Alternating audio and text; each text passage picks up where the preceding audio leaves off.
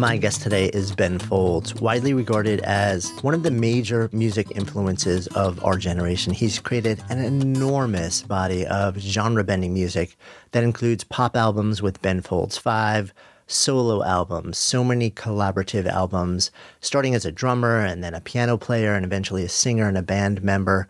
For over a decade now, he has performed with some of the world's greatest symphony orchestras as well and currently serves as the first ever artistic advisor to the National Symphony Orchestra at the Kennedy Center. And in addition to solo rock and orchestral touring and scoring and getting involved in cinema and TV now, Folds also branched into the writing world with a new book, A Dream About Lightning Bugs, that debuted as a New York Times bestseller, dropping you into sort of the pivotal moments and stories that have shaped his fiercely engaged life of nonconformity and perpetual creation and collaboration and reinvention. You might also recognize him as a judge for five seasons on NBC's The Sing Off. And Ben is also an outspoken champion for arts education and music therapy funding in our nation's public schools. And we dive into all of this in today's conversation. So excited to share it with you. I'm Jonathan Fields, and this is Good Life Project.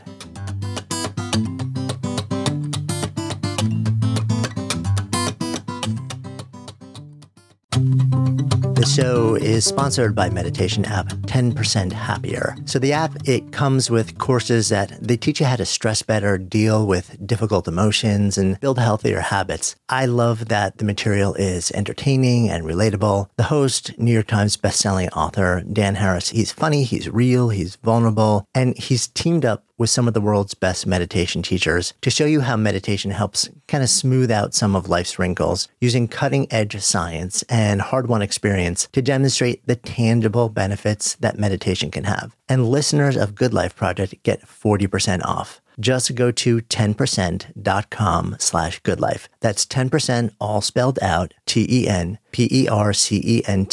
dot com slash goodlife. And if you aren't ready to meditate just yet, but are curious how smart, ambitious people use meditation and benefit from it, well, then check out the 10% Happier podcast. Either way, you can find it all at 10%.com slash goodlife.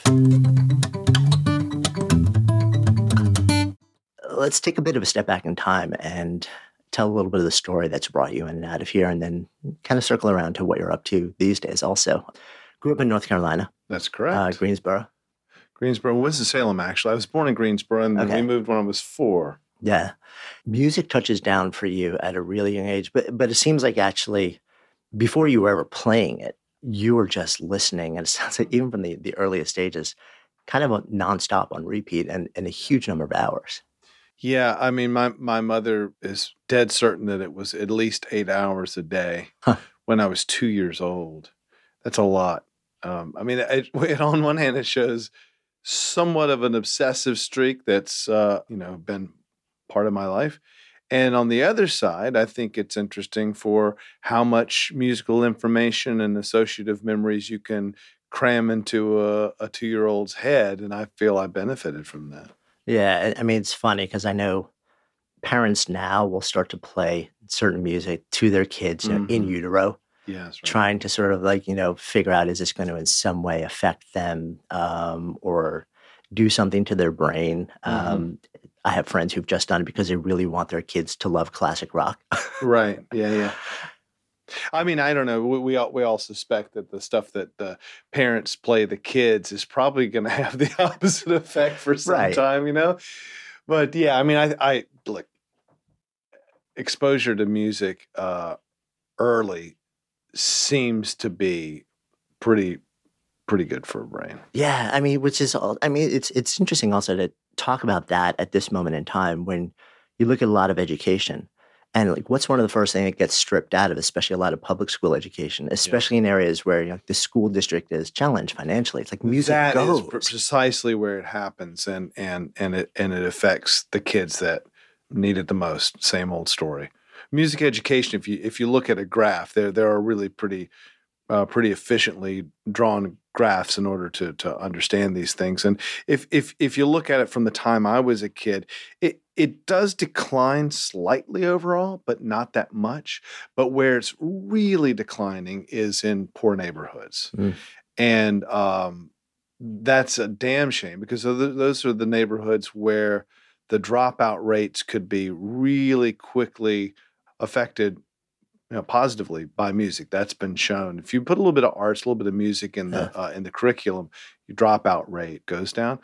It, my experience is, as I travel around the country, we do these little things called a master class. Not really a master class, but uh, it's just sometimes they, they turn into a little town hall, if if anything. You know, it's like master class Q and A. Really is what they are. Uh, often bringing a, a, public school music teacher mm. in mm. to uh, uh, to talk as well. And this is for fans, people coming to my shows, and um, I've just found just the wildest swinging variety of communities. Some of them, the music programs are better than we've ever seen a music program, even in a public school, and some of them are absolutely nothing uh, at all. You have like on one hand, you'll have one county where uh, you know you might have some kid, essentially twenty year old new music teacher, straight out of college, and they're driving a hatchback around with broken instruments to all of the schools eh, that just trying to get something going.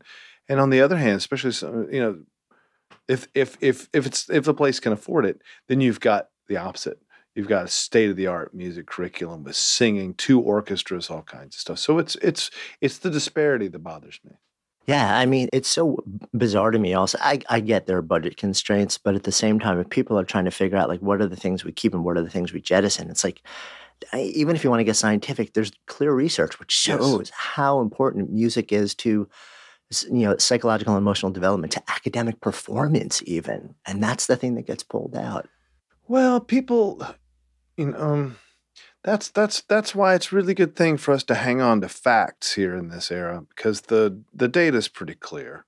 It's good for test scores. It's good for well-being. It's good for dropout rates, and it's good for making well-rounded, happy humans. You know, but the incentive uh, is for administrators and principals and anyone involved uh, in the school when they see the test scores going down, panic kicks in. That's the best I can tell. Panic kicks in and they go, okay, the music's already costing a couple bucks. We're cutting that out. We're going to stick their head in the books for another 15 minutes a day and hope to Christ that we keep our our jobs. And uh, I just think that's what people do when when we panic. We we we jettison the facts and we jettison the data and the experience and, and there's no steady hand on it. Also you can't really account for the social divide that causes people to double down on things that they haven't considered just because they're on the other side of an issue. And so we have to watch the way we preach these things. It needs to remain nonpartisan because anything that becomes partisan suddenly is not subject anymore to uh, to reason yeah. And this so far, you know, I think that all citizens on either side of the political divide want their kids to have music and arts in their education. They just differ on who's going to pay for it. And honestly, it doesn't have to cost a lot of money. That's something that that that some of my friends more on the left will be quick to tell me to hush about. Like, don't tell them it doesn't cost any money. They won't give anything. But the truth is, if you really want these kids to have some music, they can sing. They can slap their knees and dance. They can do things that are inherently musical. They can listen to music and talk about it. I prefer we had instruments and they they worked, and you had a teacher that was, you know, uh, uh, able to direct a band. That's better but if it's not going to happen in this moment, I would prefer to see the next four, eight years of kids not go through a system with no music and no art at all just because we couldn't get them the instruments. You know, I sat on the floor when I was a kid because we had an experimental school. It wasn't that we were poor, but we sat on the floor and every 30 minutes we did a music exercise, then went back to uh, back oh, no to studying. It was huh. like it was, and they would draw it on the staff on the on on the chalkboard uh, there was a little staff uh, of uh, music staff permanently on the chalkboard, and they would draw in. Today it's ta ti ti ta ta ti ti ta, and we clap. We might sing a song, and then we just go back go back to to work. And I, I have to think that that was really good for me. Yeah, that's so interesting. Just kind of dripping it in here and there in little micro moments almost. Yeah, if if a, if the teachers if in order to teach school you have to know a little music, good for the teachers. And then the kids are in a class that may be a history class or just a general education class and they take a break. You know, it's the same thing with with just going out to play in physical education. If nothing else, the taking the break has to mean something. And yeah. that it's music or that it's art is even better for them. Yeah. I mean and and not even getting to the fact that this is a really powerful form of expression for whatever is going on inside right. your head at, at any age, exactly. let alone a kid, especially going through angsty years. And it's like, okay, so I can express this in a lot of different ways, some constructive and creative, and some destructive and harmful. Oh, that is an excellent argument and point for music and art in education young is that music and all forms of art are expression and their communication. And if a kid doesn't yet have a 700 word vocabulary, certainly they're expressing themselves in an artistic way. And in fact, I more and more believe that music, maybe the way that we teach it, should be adjusted a little bit to take into account that it is expression that everyone can do it. Because mm. we tend to start copying music first. Copying is great for for technique for someone who's going to get really good at it and it's necessary. But right off the bat it might be worth pointing out to kids that they hear music all day long and the car horns and and and someone dragging a trash can down the alley you hear it speeding up slowing down. Then when someone gets angry they speak quicker and higher and they yell to go into all those things as music and say, What's your song today? And the kid might go, I want to go home. Boom, we got a song. Suddenly it's expression and story, which is really the way our brain is wired. Yeah, so it's almost more about musicality than sort of like classically defined music. Yeah, I mean, I think that music as an art form is hijacking what three quarters of our brain uses anyway in order huh. to tell us a story about the days that we can survive you know, uh, certainly people evolved. There's a reason that the brain lights up when exposed to music in a way that it doesn't when exposed to anything else, including speech. It, uh, there's only a small part of the brain that that that lights up to create the thought, to express the thought verbally, and then to listen. But when it comes to music, it just you just almost can't keep track of it. It just it's a Christmas tree, as a friend of mine who's a, a neurologist likes mm. to say about what happens. Is your brain lights up like a Christmas tree. So I feel like music is hijacking that evolution of our brain in order to enjoy it, in order to tell a story on a higher artistic level. But that doesn't mean that children should expect to achieve that unless they are meant to do that. Otherwise, they should enjoy music for all the reasons that that music was was intended, and they don't have to become uh, a professional. So, you know, teaching them music technique before you teach them that it's expression. I'm not so sure. I know a lot of professionals who still haven't figured out that it's that it's expression, and I think mm. that their best performances are oddly then when they're off their game or upset or distracted because they start to emote in a way rather than fixate on the technique. Yeah, I mean, and and you can even. I think carry that forward to sort of like today, where if you look at the industry and so much recording is done, you know, like on the Pro Tools grid right. and auto tune, and it's like everything is not about just let out what you need to let out and the way it needs to be let out, but how do we make this as technically perfect yeah. as possible. How does everybody fall into the exact same formula and the exact same grid so that we can come as close to possible as believing we've got something that's commercially viable? And it's like it flows through from you know being taught from the youngest kid to what's happening in the industry today was sort of it's like is rejecting the humanity side of it. Yeah. I mean it's you know you give people a chance and they and we will conform to fit in to survive and when you give people a, a, a every tool uh, at our disposal in order to Sound achieve that, perfect, of right? course yeah. we're going to do it.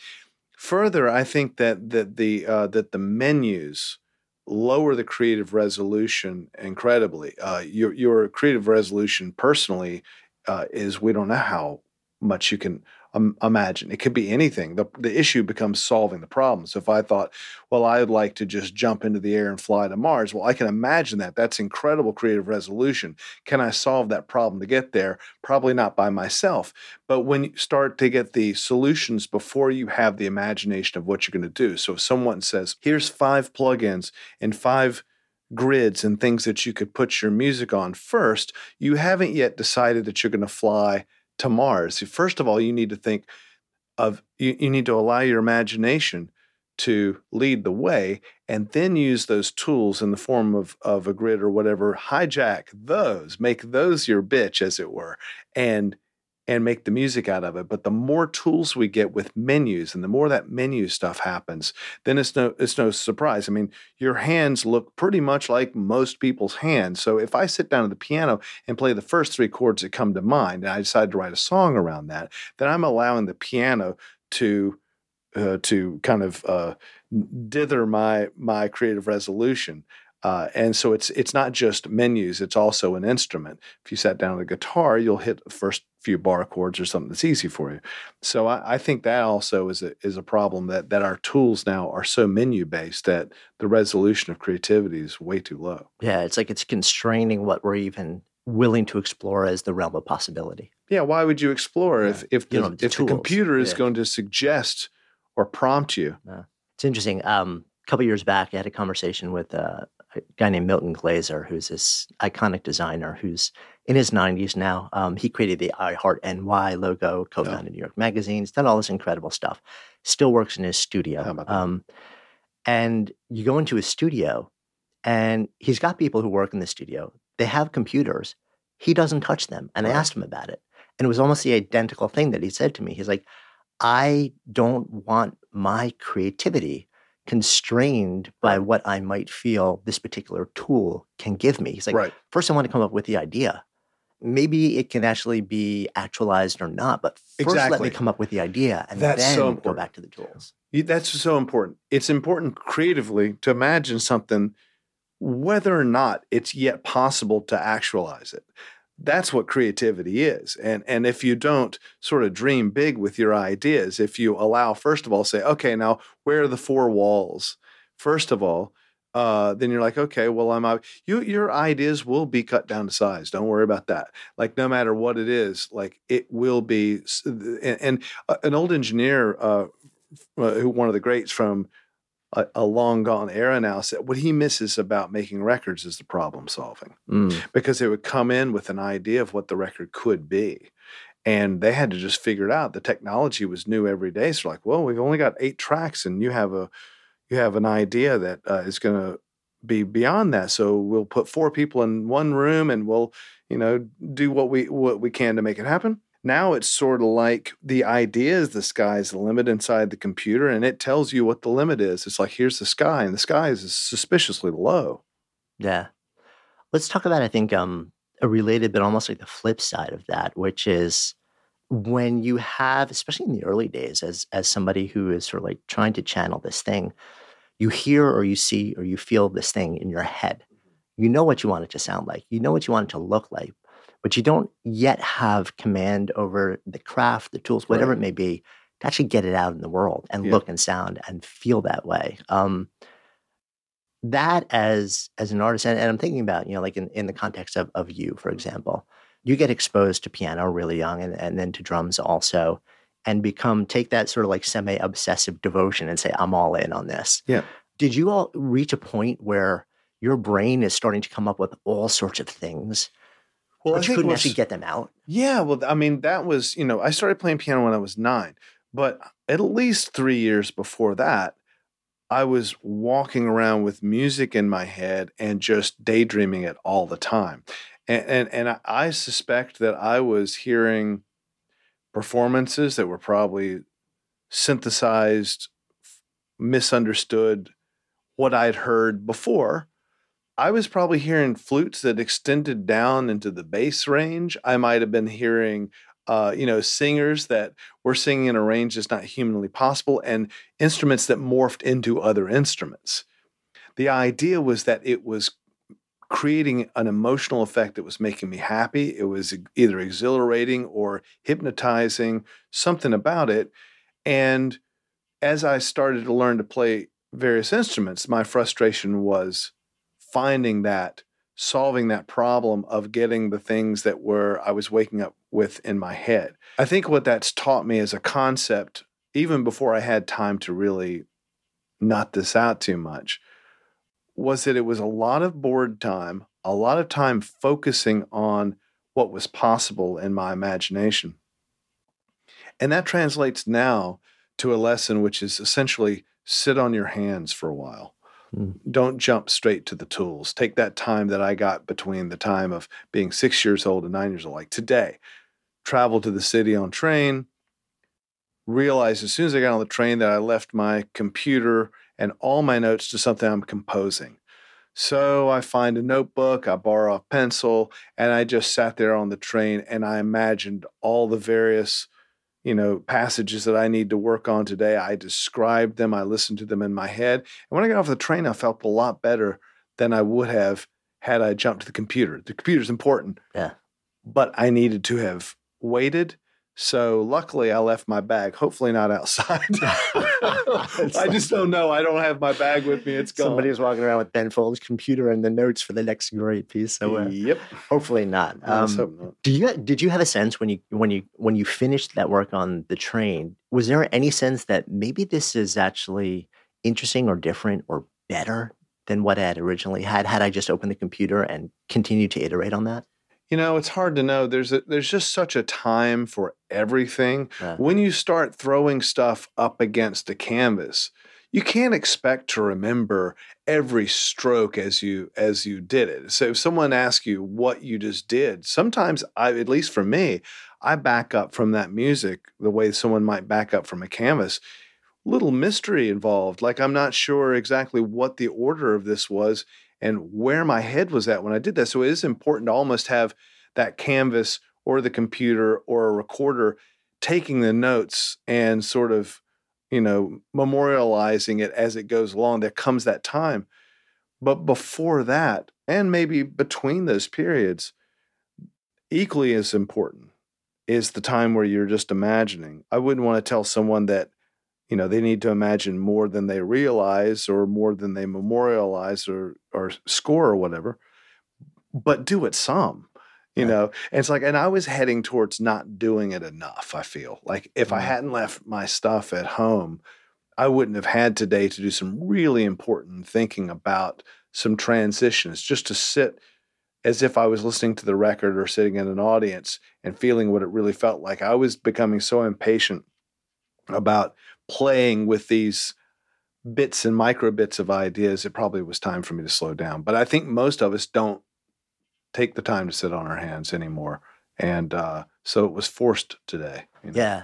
I mean, you just brought up another interesting thing, which is um, the idea of the part of the process, which is about you getting out of your head what needs to be gotten out, mm-hmm. and the part of the process, which is a curiosity about and maybe an intention wrapped around how is this going to land with people who would be in the audience? Like yeah. is this when you're working on something do you strip out that last part um, in the early days? Uh, do you is that a factor in your process the last all? part being how people how receive it? land? Yeah. Well you can't control how people feel about things and react to things. I think you know uh, the thing the, the only external issues I think of are I consider anything that that I may be doing in what I'm creating that might be causing anyone to fold their arms because the folding of the arms certainly covers the heart.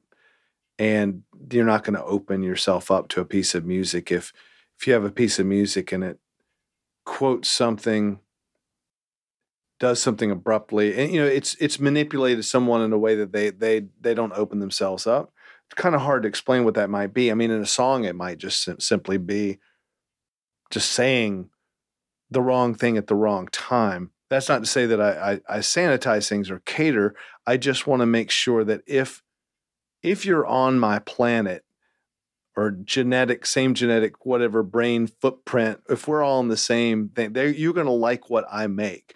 I want that person to have the chance to hear it. And it's real easy to make something in a way that doesn't invite somebody in. That's the only issue. As far as the center of what I make, if someone agrees with it, responds to it, I can't help it if that's negative or positive. So I put myself in the audience mostly. Uh, and I do have that moment where I go, okay, have I screamed in someone's face or have I been too needy up front? Have I not taken my time? Because you can create a piece of music that you can't get into. And that's what intros are for. And like, especially the, the, you know, the classical music of the 19th century, you know, gives you a lot of time to get there. Yeah. And uh, there, and now people are like, I don't have time. So, so now the issue is, if you could boil it down to da da da da and just be there, you know. But back in the day, the way to unfold the arms was to like like you would with a with a with a dog, you know, like you don't go straight for the dog and go, "Yo, what's up, strange dog?" Like you put your hand down, you sit, you're humble, let them come to you. That's the way music used to be. Now it's a little bit more like, "Okay, what's your elevator pitch, yo?" That's okay. Yeah. Good Life Project is supported by HubSpot. Complex enterprise software, it shouldn't get in the way of launching your next campaign. That is why HubSpot built the new Marketing Hub Enterprise. So say goodbye to countless hours of software management. Their platform offers the power and flexibility that scaling companies need to succeed with the ease of use that you expect. So you match every customer interaction to revenue, use AI to test and optimize, and create more personalized experiences. Plus, you can integrate HubSpot with hundreds of other tools and apps. So stop managing your outdated and overly complex software and start creating remarkable customer experiences. Learn more about the new features in Marketing Hub Enterprise at hubspot.com slash Wondery. That's hubspot.com slash Wondery.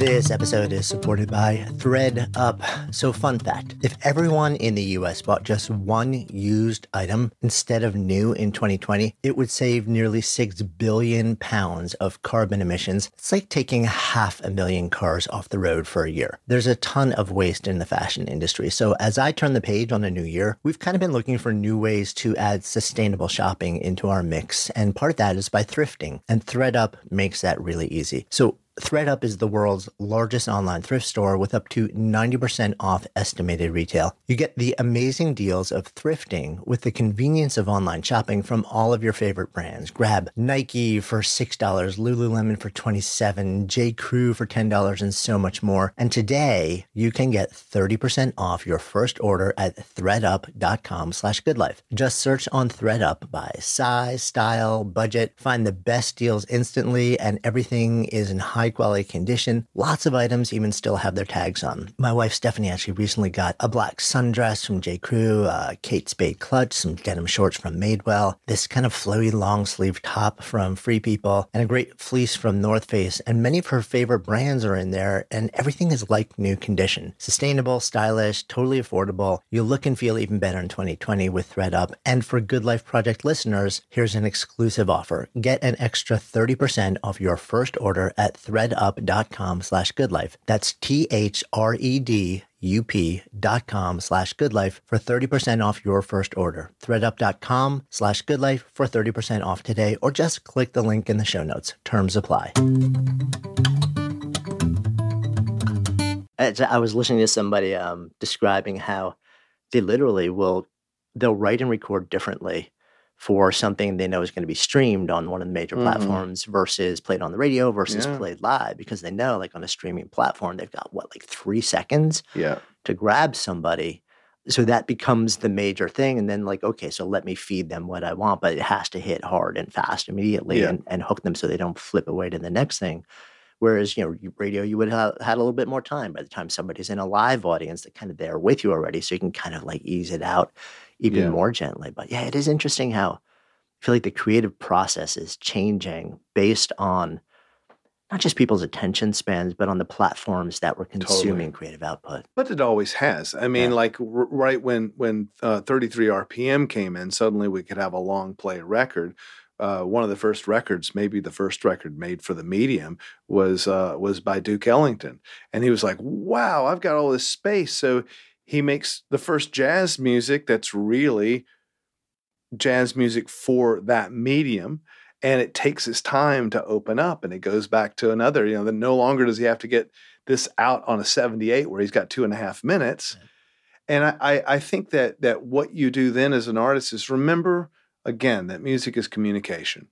So yes it's about your idea and the preciousness of your idea is always invited uh, is, is always welcome but if you've really got an idea and someone allows you two seconds to tell people yeah, you're going to try to communicate. You should try. If you've got five minutes to do it, or two seconds, or an hour, you should try to fit it to that because what you're trying to do is communicate something. If you know that you can't just open a window and blurt it out, then you might, you might, you know, say uncle immediately, wave a flag, and not try it. But I don't have, I don't, I'm not so precious that I wouldn't like. I realized every time they made me cut down a song for a, a, a pop music edit back in the '90s, which my band was making records, which we had to do that constantly my first instinct was i'm an artist do not cut my everything i ever cut i like it better 20 years later Interesting. so you know like Yeah. like I, I try not to be too precious about those things. People are like jesus it all has to be like snack bite and stuff. It's like well i mean it could be good for that. Maybe it's good for that. We don't know. You just have to you have to make it for the medium and do, do what you feel like it's right. But remember it's communication. If you can communicate it in two syllables do it. Yeah. Um, brevity. yeah. It's interesting also, as you're saying that, I'm, I'm thinking about what's happening in the podcasting world as well, which is there's a really interesting trend um, to go long form Mm. again. And, you know, like we go for about an hour, but there are plenty of podcasts out there that will go for multiple hours right now. And they have massive global devoted audiences. So it's almost like there's something happening where it's like there are these two things happening simultaneously where, you know, people want certain things really fast and instant but they also want to luxuriate in something longer and deeper and sort of like Yeah. melodious and flowing and and with more Flowing. texture. Yeah. They don't, yeah, we don't get as much flow more than likely with all the short form stuff. But then people are, we recompartmentalize. So now someone might be sitting in their car every day for literally three hours to go to and from work. So this gives them some sense of, of sanity to, to hear something come and go. I mean, I'm glad that podcasts are going longer. I, I hope that means that people are, are like bothering to listen to half of Mozart's piano concertos, you know, we'll see. Um, jump a little bit back back into uh, your path. You came out of high school, pretty accomplished, and I'm going to use those words whether you would or not, piano and drums. Um, struggling with school itself, Yeah. but um, end up applying to University of Miami. Part of that application process is uh, per- performing jazz standards, Yeah. which you didn't have. So you actually created and recorded your own. That's right. I didn't know jazz standards, and I, and I actually felt pretty uh, uh, pretty insecure about that. So I fought that by writing my own. and do you think it was that that actually landed Yeah. you in that school? it was that, and that I played all the instruments to do it. Right. It just, you know, years later, and my uh, percussion professor still remembers that tape. And he was like, Yeah, I remember that. We got this in the mail. It's like you played all the instruments, you wrote the stuff yourself. That's, yeah, I still remember. it. I think I got the tape. That's amazing. Yeah. Yeah, I mean, it, it was unusual. I, I don't think I would have understood that it was unusual. I was doing what I thought was necessary to uh, uh, to get. I mean, I was ashamed that I didn't know anyone else that played jazz. So I was ashamed I didn't know someone that could play it. Because when when when a when a you know an application asks you to do something, you really want to do it the right way. So I was like, well, this is uh, kind of uh, warmed over pizza here. I'm just going to have to do it, you know, the, the way that I know how to do it, and that got me in. Yeah. You end up there. Um, you're there for a relatively short time. After the first semester, they have these things called juries where Yeah. you have to basically step up and play the night before. Yeah. Bit of personal drama, which Yeah. ends you uh, in a hospital with a broken hand. And you got to show up the next day and Yeah. play. And your scholarship, which is keeping you there, depends on how you play. So you play. Right. Um, Not well. Dropping the stick. I hadn't slept all night. hungover. You know, I was I did what what you expect of an idiot teenage boy. I, I did exactly that, and I lost the scholarship, which was, um, yeah, I was, yeah, that just destroyed me. I was so bummed. Mm. Yeah, I mean, so you end up back home. Yeah. Um, working around locally, playing around locally a Mm-hmm. bit. But then you also you you make the decision. You're like, you know what, I got to take another shot at, at school at, Yep. at education. So you end up um, back at it was UNC uh, Greensboro, Greensboro, Mhm. right? And it sounds like there was this chance moment where a sub comes in in a piano class that you shouldn't have been in in the first place because it was so basic Right. and it's like that sliding doors thing. This guy randomly drops into your life and and Yeah. becomes this incredible person. Made a big difference. Yeah, I was a substitute teacher, and like you said, a class I shouldn't have been in. It's called class piano. Uh, if you've never touched a keyboard before and don't know where middle C is, that is your class. So the reason I was in that class was because I was probably ashamed to uh, uh, take the placement test because I, I was a relatively decent piano player who couldn't read very well, and it was that it was that. Uh, not being able to read that I thought was particularly uh, I was ashamed of. So I just ended up in this class and I was goofing off. And the regular teacher had not caught me at goofing off. He wasn't able to see who's the person playing like Dave Brubeck licks around the class because we're all on a separate piano. And, uh, and, we, and we were attached by headphones, so it didn't give you any sense of, of who was where. Some old dude, substitute teacher, I screwed with him the entire time, and he asked me to come to his office. So I thought I was in trouble. And he kind of gave me a little bit of a an odd test about my ear and uh, reharmonizing songs. and Had a little talk with me, and then at the end of it, he said, "I'd like to give you a piano scholarship if you'll switch from percussion." Hmm. and and and that was you know I didn't I didn't remain as a piano student after he left.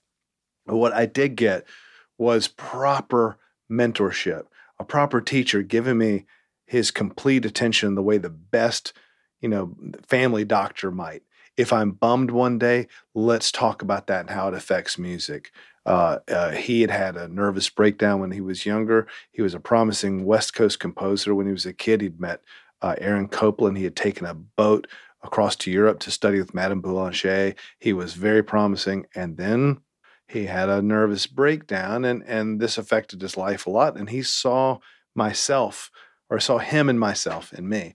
And, uh, and, and, you know, whether or not I was going to have a nervous breakdown, I don't think so. But he may have averted a lot of things from me. He was a proper mentor. I don't think that's something that many musicians I know have had the uh, have have had is that kind of mentorship. It's not normally afforded at a, at a at a college, and he just did this. Yeah. Do you have a sense that it had he not dropped in, had that one, had he not subbed in that one class, your path would have been very different. Well, I think my path. I mean, that's that's hard to know. I Yeah. mean, my path. I think any. You know, it's Not consistency. that you followed a straight line with a lot of stuff, but I think that it's. I mean, we just don't know. That's such deep philosophy there. yeah. you know but i i, I think that a uh the straight path the constant uh intention which means a lot of frustration means a lot of failure also means a lot of crazy luck like i got has a lot to do with it maybe something else would have come along i think sometimes we're looking for something we don't know and then it happens but i think the intention the will and the wish to get there combined with the things that will happen. I mean, people have always tried to ask me to pinpoint, like in my professional career, what was your break? I didn't have a break. I had a break every day, and and I actually think that that uh, the break with this teacher, Bob Darnell, was, you know, at least as important as my being signed to a label or getting a chart position or a Rolling Stone piece or anything. At least as important but I don't know. I mean, Yeah. it's hard to know those things. I, I think that that the problem with looking at the problem with not acknowledging them is to not be um, adequately um, uh, thankful for them and appreciative of those moments. But to depend on them Yeah.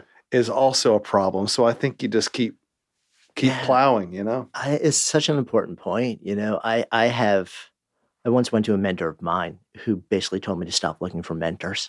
Right, right. Yeah, because it's exactly. like, because then you're looking for the person who's going to show up it's the guru problem. and yeah. give you the flag, like the go ahead and point you in a direction. It's, that person may never come. You know, so look for champions, look for people who are out there doing what you already seek to done, deconstruct it. Yeah. Just keep doing what you're doing, but don't don't wait. Don't hold back in any way, shape, or form for like some magical being to drop into your path, which I think a lot of people do.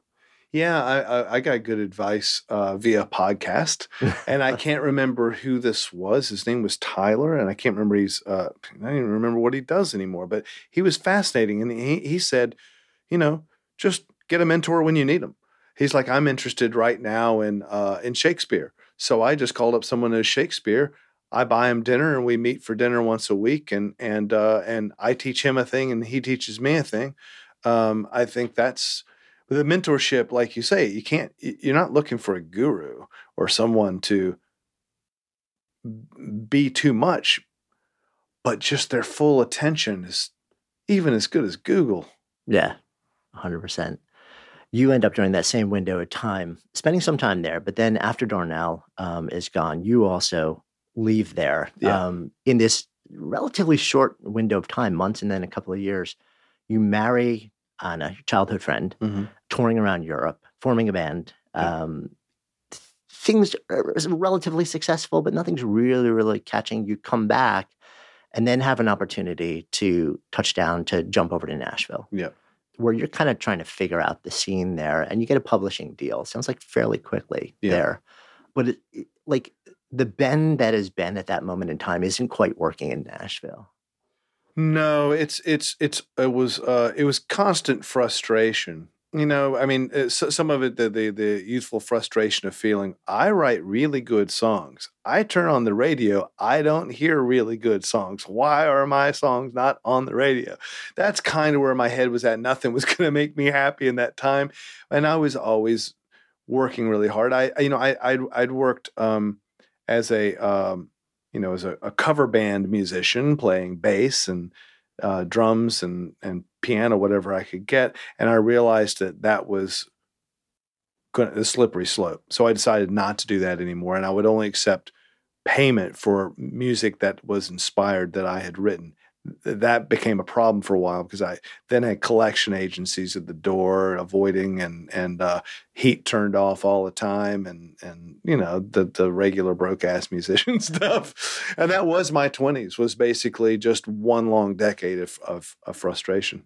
Yeah. You bounced from there then up to New York. Yeah. I, I guess technically the deal that you had in Nashville was picked up. Yeah, I, I was I was asked to do some stuff for other bands who were becoming successful, who I felt at the time had copied me anyway, and um, if I would do that because they were published by the same people, then I could keep writing my songs and they give me my stipends and stuff. And if I refuse to do that, then there's really nothing they could do for me anymore, which I think is very fair in retrospect. Like they need to make their money off me or or move on.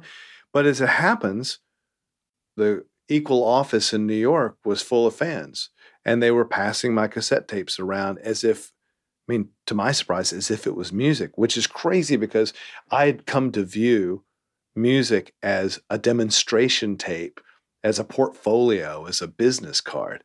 And to hear that people were listening to my music in the car for enjoyment was recalibration and re-inspiration. It's like, this is why you make music, because you got something to say, not because you need a gig. So I went up there and I softly pursued it. I was I was doing um, some theater, like musical theater jobs that I got. And only when something would come up would I bother to go down and play my music. It was a it was at least 18 months kind of off of of music. I didn't know if I was going to keep playing it or not. Yeah. You reach a point in New York where sort of like a whole bunch of stuff comes to a head. Like your feelings about music, your feelings about the industry, your feelings about New York, your marriage, which is struggling at the time because Anna isn't there with you. You guys Yeah. had been apart for a while.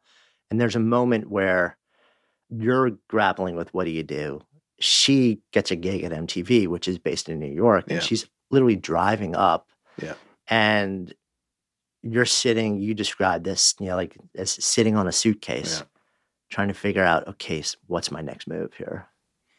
Yeah, she went up, and as soon as she came up to New York, I went back down south. Just circumstantially, I suddenly had an opportunity uh, with a manager who believed in me, and and uh, the the re-energized uh, publishing thing I had in New York, and I was inspired. Everything I was hearing suddenly was like my people. I remember hearing a Liz Phair record and going, "This is incredible."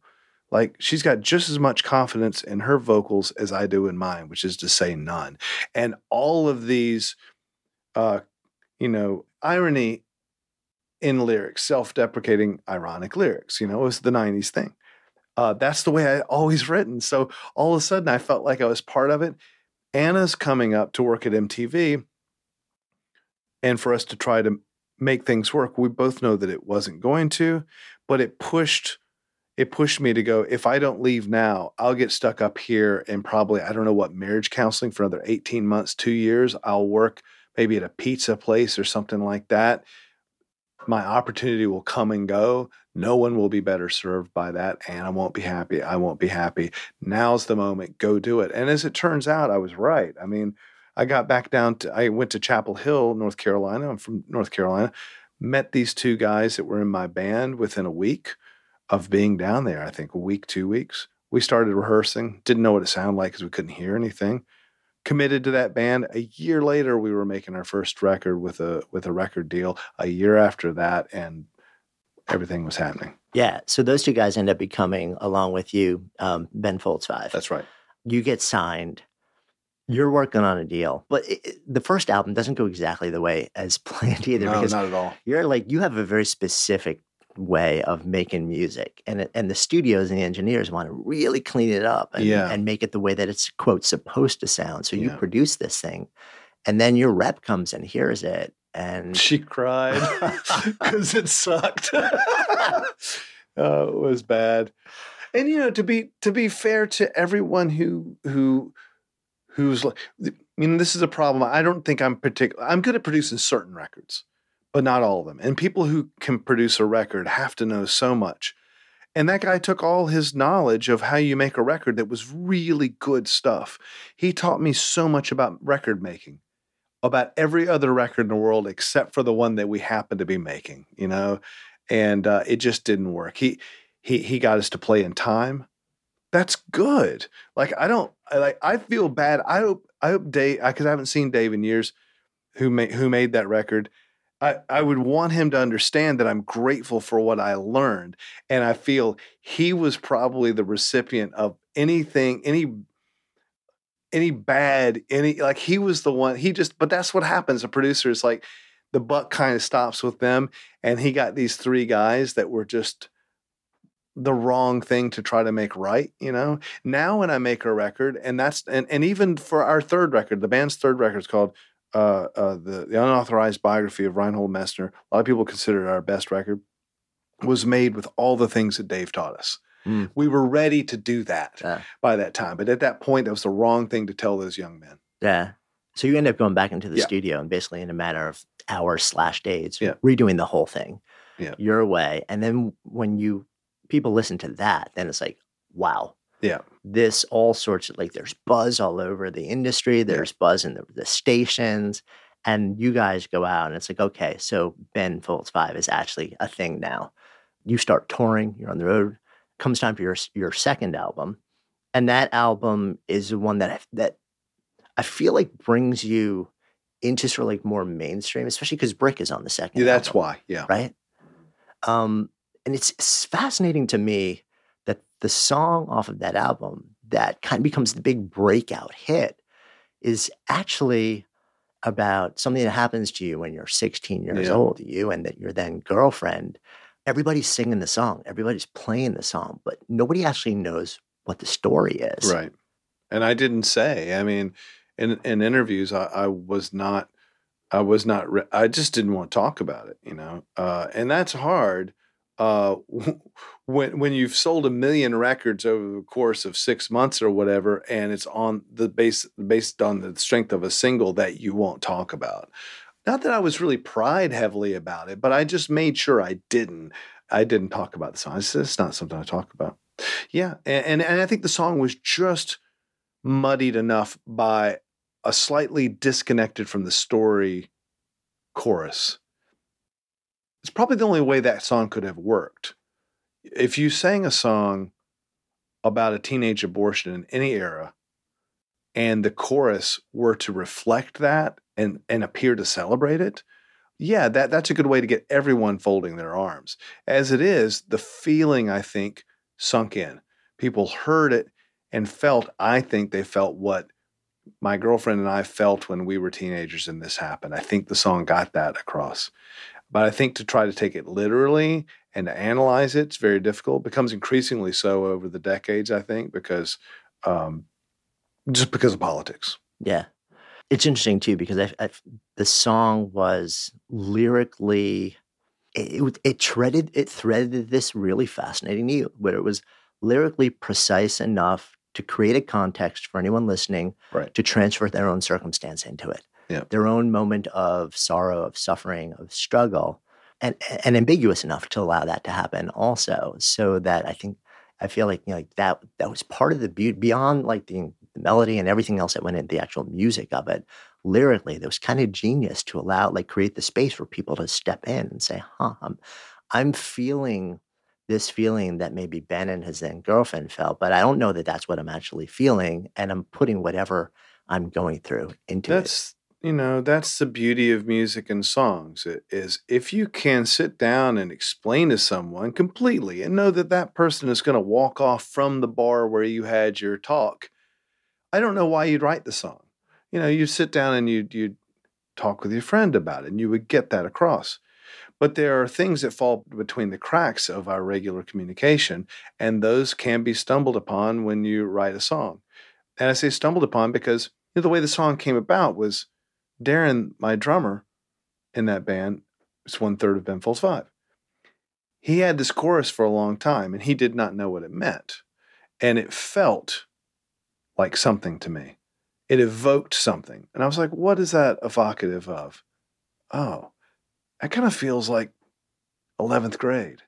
And then as I just started to fill in the verses, the story, the whole thing felt right together. Now, if I just look at it on face value, like a lot of people have, like kind of angrily before and said, you know what, she's a brick and she's weighing you down and now she's you know it's like no that's i don't I even know if i ever thought about those words. It's just everyone sang it. And and it wasn't sung like it carried emotion with it and i don't know why. And then the rest of it i filled in with just exactly what happened.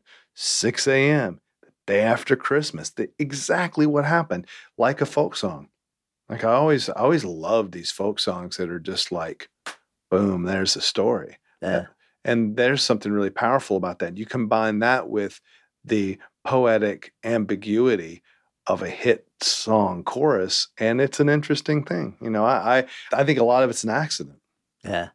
Uh, interesting also. So Ben Folds Five is when you actually step up to the microphone because up until this point, you write, you compose, Yeah. you you play, you know, like all these different instruments, but you're always the guy who's like, nah, somebody else needs to sing. Mm-hmm. Like that that's not that's not me. Yeah. Yet at the same time, the people who are stepping up to the mic to sing your work aren't doing it the way you want. So you Right. start to create demo tapes.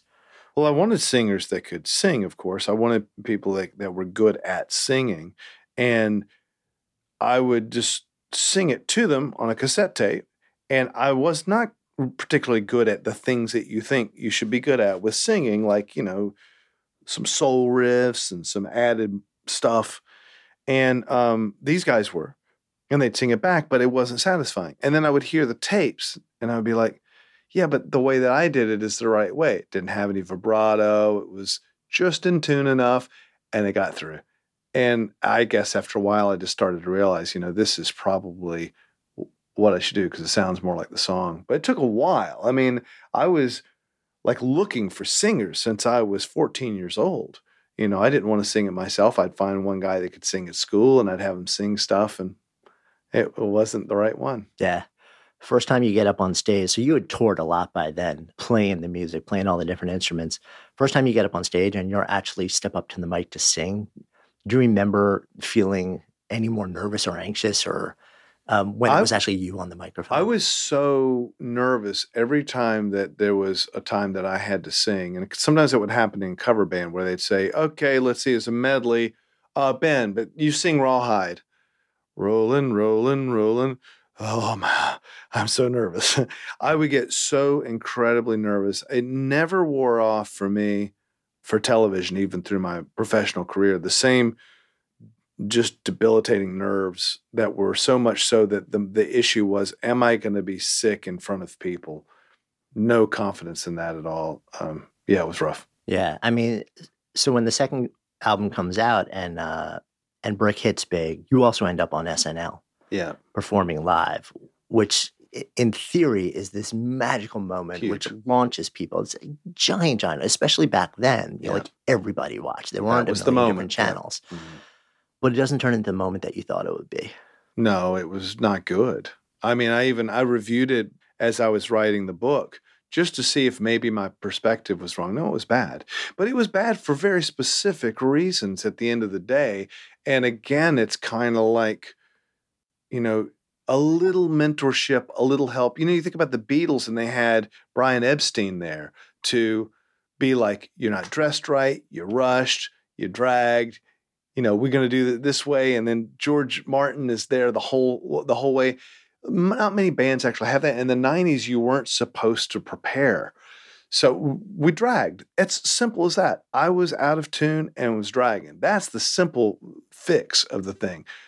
Underneath it, the way I was paddling ferociously to stay, to not pass out from nerves, just miserable. And I thought I would channel that by being doubling down on the melancholy of the song. That's not back to back to formats and medium. That's not the medium to to to look like you're gonna die or, or or you're suicidal. That's not the medium. I mean, people would call. I mean, we had phone machines in that era, and I had voicemails on cassette. The next day, I had like 10, 12 friends and family call up, say, "Saw you on TV last night. Um, are you okay?" That's awful. That so I thought we were done. I Yeah. thought I thought we'd we'd I say well, I've come this far, and that moment ruined it all. No one moment ruins it all unless unless it's Twitter.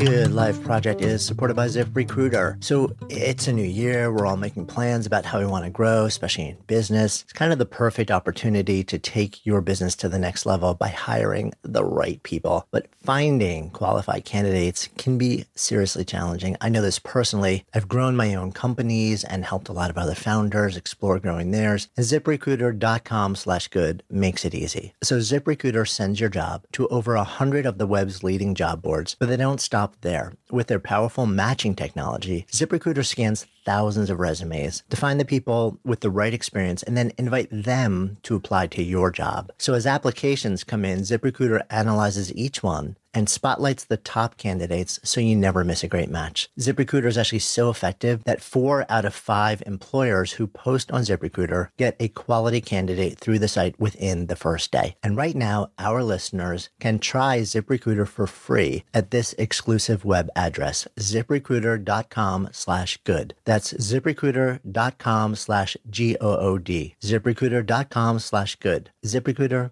the smartest way to hire. And remember, you can just click the link in the show notes now too.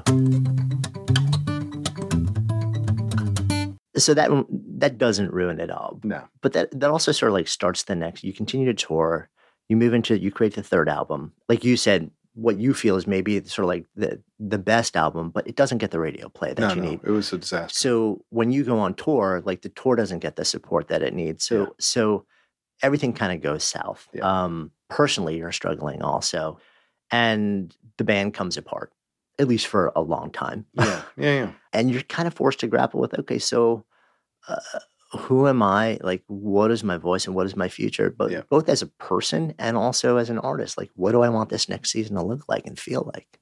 And that's a that's a thing. It's like well, we assume when you're younger, you look ahead at people who have quote made it, and you don't realize that all the problems that you're having at this moment about identity. What do I sound like? What's my sound? Who am I? All those things. They come up over and over and over again. Just as soon as you think you've got you got the number, then then you get thrown off and you have to figure it out again. And that was one of my moments. I mean, my instinct was, let me get a producer that does something that I'm very uncomfortable with. I didn't say it like that, but that's what it was. So I got a producer who made the slickest pop albums, the things that I was disgusted with. I couldn't name one album the man had made that I liked. And and that, was that was kind of concerning for people around me. Like, you sure you want to use this guy? You don't actually like what he does. But my thing was, okay, look, I, I knew what my identity was then. Now I feel like maybe I ought to have no identity. Maybe I ought to just my songs ought to just sound like everyone else's. And so Rockin' the Suburbs was an attempt for me to let the guy use computers like they were using now, fix everything, make it drum machine if it needs to, say it in the language of Britney Spears of that moment, and just let it go. And that was that was my theory. Uh, now the record to me just sounds like another one of my records. With the benefit of hindsight, I mean, but at the same time, um, you're sort of like in a new wave of personal stuff while yeah. this is all being recorded because um, dating then then I guess your girlfriend, you're you learn you're going to be actually a dad. Yeah. This was during that same window, right? Yeah, yeah. Um, of twins. Yeah. Um, come the later part of that pregnancy, um, there's also a, a, really big concern that she might actually lose the baby. Oh, so absolutely. Yeah. You're back in New York, I guess, or L.A. We were in New York finishing the Reinhold Messner record. Okay and uh, you know things moved pretty fast that yeah. time. It's hard to delineate these things, and it appeared that she was going to. I mean, the, the nurse just said over the phone, "Well, you're losing them for sure. We just got to make sure that uh, that your wife's okay. So just get to the hospital as soon as you can. We'll we'll uh, the, the the you can forget about the uh, the the children." And then they ended up being fine. But yeah, uh, after that, shortly after that, the band broke up because the album didn't work out, and we were tired of each other at that moment. And I immediately launched in to Rockin' the Suburbs, which was recorded and written having just moved to the other side of the world to Adelaide, Australia. So yeah, that's basically the scene. Right. So you're in this moment again where you're sort of everything is up in the air. You're you're you're a new dad, um, yep. again married. Yep. Trying to figure out like what does my musical life look like from this moment forward. Now doing it on your own, um, you know, with the support of other people, but without the band anymore and you do find your way. You know, like the personal stuff stays hard. That that relationship comes to an end. Now you're dad, so you've got kids. Um, musically, even though you know, like we have that, the benefit of hindsight now. We know like you found your way and you started doing all sorts of other things. You know, you got involved in all sorts of different projects, not just solo albums and solo touring. Yeah. You kind of went back to your roots to a certain extent. But then you went the complete opposite direction. You're doing like symphonic collaborations. You're yeah. doing really cool, different stuff. Was there any window in that early sort of like, okay, what's happening here where you thought maybe this whole thing just isn't right for me?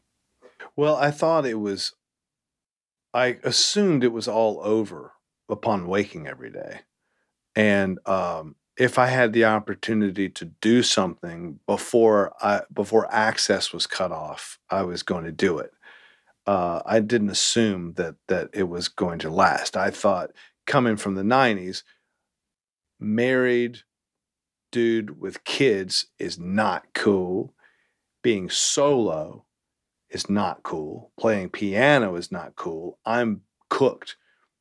I, at 33 years old, had my midlife crisis because I saw my life as over. And when you see that a half or more of your life is over, you re-evaluate, and the trauma of re-evaluating has you doing a lot of very selfish things. And and uh, one of the selfish things was just not getting sleep. Like I didn't sleep that selfish. I did everything. Like I made so many EPs and records and the orchestra stuff you're talking about, solo solo uh, things where I go out and play piano, twelve shows in a row, one night off, twelve shows in a row, sometimes two in a day. Drove the van and everything just to fit more stuff in. Crazy. Yeah.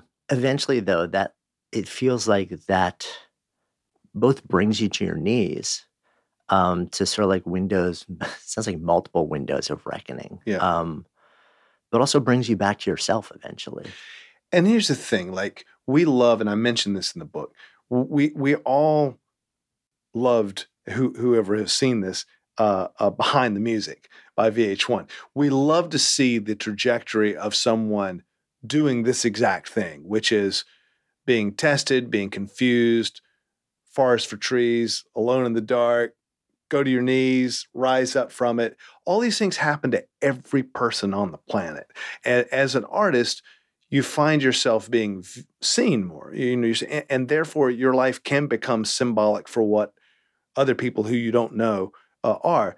And I like to mention that because these patterns in our life and the one that you're describing that I had is what we all experience. And that for me probably happened younger uh, because uh, as a rock musician, you're basically like a you're like a, a, a an athlete or a dancer. You know, your, your career's done. You're done. You're 35 years old. You are baked. We're not. There's no look statistically, it's true, but it's freeing to feel that you've lost everything and any kind of bottom. I hit things that were bottom for me.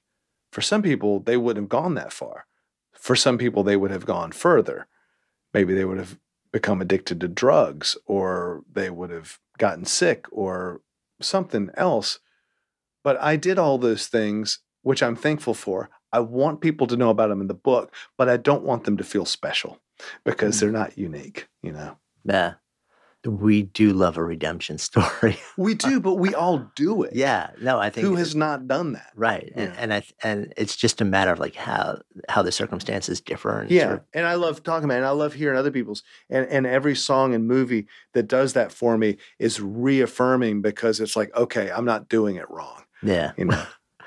Um, as we sit here today having this conversation, um, you're at a point where it seems like you have sort of pieced together a whole bunch of things that are giving you what you need, like collaborations, forms of expression, like creative opportunities and possibilities that are.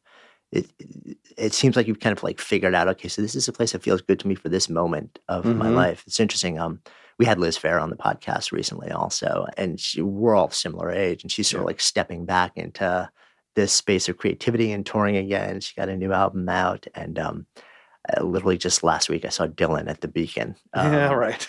and, and, and and just looking at it, I'm like, okay, if he can do this, like there's there's no end to sort of like how long you can keep kind of rolling. He has been the beacon for so many things. Bob Dylan has done so many things really it so that we don't have to do them. Uh, you know, like just going electric. I was I was describing to to to an audience at the Kennedy Center uh, a show that I run for the National Symphony Orchestra, and you've got people who are there for pop music, and you've got people there at our concerts that are for classical music, and the divide is quite a cultural divide.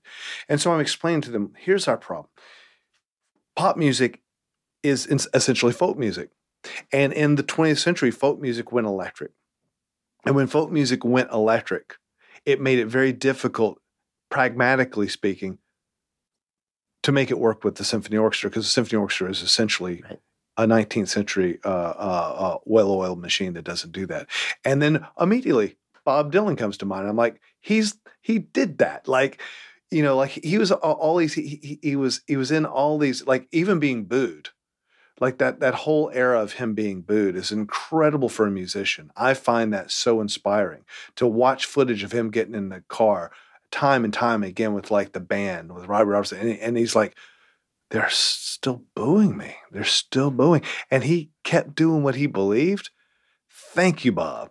I mean, even if I didn't like his music, I would be so. And I saw him playing about five years ago. I, I was standing on side stage watching from behind as he played piano.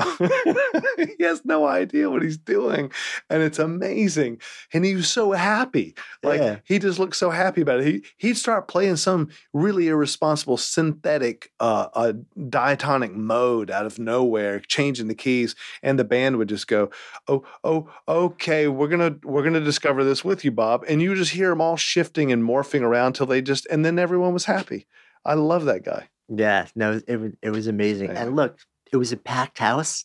Yeah. People were bopping and shaking their heads. It was everyone from like nine year olds to people, you know, like with walkers in their like late 70s and 80s. I was like, you know what? So great. keep bringing it. Um, you tell a story, which is sort of like the opening of your book, and we'll, we'll come full circle here about um, really, it's about fireflies, but what it is is fundamentally, it, it is about finding the thing that is luminous to you as an Right. individual and then sharing it with others. And, and it sounds like that you have kind of come to this place where you're realizing, like, that's kind of what it's always been about for you. that I think is what an artist does, which is you see something that is not the thing that everyone else sees because everyone else sees a different thing. In my dream, I was a two year old who was identifying fireflies, lightning bugs when no one else was paying attention. I bottled them and made them happy. Now, if I think back on that dream, some of those kids might have been you know, looking at stars instead. That's not more or less important th- than the fireflies. One might have been looking at the blades of grass or looking at traffic or the parents. All kinds of things were happening with all those kids. It's not to say that, hey, I'm a genius. I'm the only one that saw the fireflies. So everyone sees a different thing. The artist is the one that learns the technique above all reason, takes all the time tearing the hair out to bottle it right without killing it and then passing it to others. Because when something lights up in the sky like that, the inspiration is so fast. You don't get to see that again. I write a song, I'm moved when I think of the song. I'm no longer moved after I've applied the light of intellect and technique in order to do it. I don't get to be moved by that song anymore. On TV, we see a, you know, made for TV a musician who like feels weepy playing a song about something he remembers. That's not my experience. My experience is that I feel it and then I have to go with no oxygen for the longest time and keep that idea alive and then other people get to enjoy it. Meanwhile, if someone else bottled the stars for me, I get to live that moment twice because I only lived it once before. Now I live it twice. And I just think that that that, that the artists are the are the ones that see it and then bottle it. And everyone sees a different thing. If you see spaces out of out of lumber, you you build houses. And if you see, you know, a, a clean cut or a crazy man with a haircut, then you cut hair. And for me, you know, I hear little melodies. You know, some people see dead people. Whatever it is that you see, that's and that's what I feel that the dream was about. And when I identified that in the book, I realized I had a title. Yeah. So coming full circle just with us, um, we're sitting here in this container of Good Life Project. So if I offer up this phrase, to live a good life, what Hmm. comes up? I think give just enough attention to yourself amidst all your other projects and ambitions. The world we, we live in, I think just taking 20 minutes even a day for yourself. That's all. That's and, and this is, you know, I'm going to be that guy. That's what trans uh, uh, transcendental meditation did for me was made me realize that if I didn't water myself just a little bit, uh, that uh, that I couldn't enjoy any of the things that I was winning. You can win all you need to, but it's really hard to get up in the morning and say, "Today I'm going to give myself in the middle of traffic, in the middle of all the things that are in the middle of feeling sorry for myself, in the middle of high fiving myself for the song I just wrote, whatever." If I don't give myself just a little bit of time and take care of myself, there's there's nothing that can be done. So I would I would put that in the mix among other things. Great. Thank you. Right on. Thank you so much for listening, and thanks also to our fantastic sponsors who help make this show possible. You can check them out in the links we have included in today's show notes. And while you're at it, if you've ever asked yourself, what should I do with my life? We have created a really cool online assessment that will help you discover the source code for the work that you're here to do. You can find it at sparketype.com. That's S P A R K E type.com or just click the link in the show notes. And of course, if you haven't already done so, be sure to click on the subscribe button in your listening app so you never miss an episode. And then share, share the love. If there's something that you've heard in this episode that you would love to turn into a conversation, share it with people and have that conversation. Because when ideas become conversations that lead to action, that's when real change takes hold. See you next time.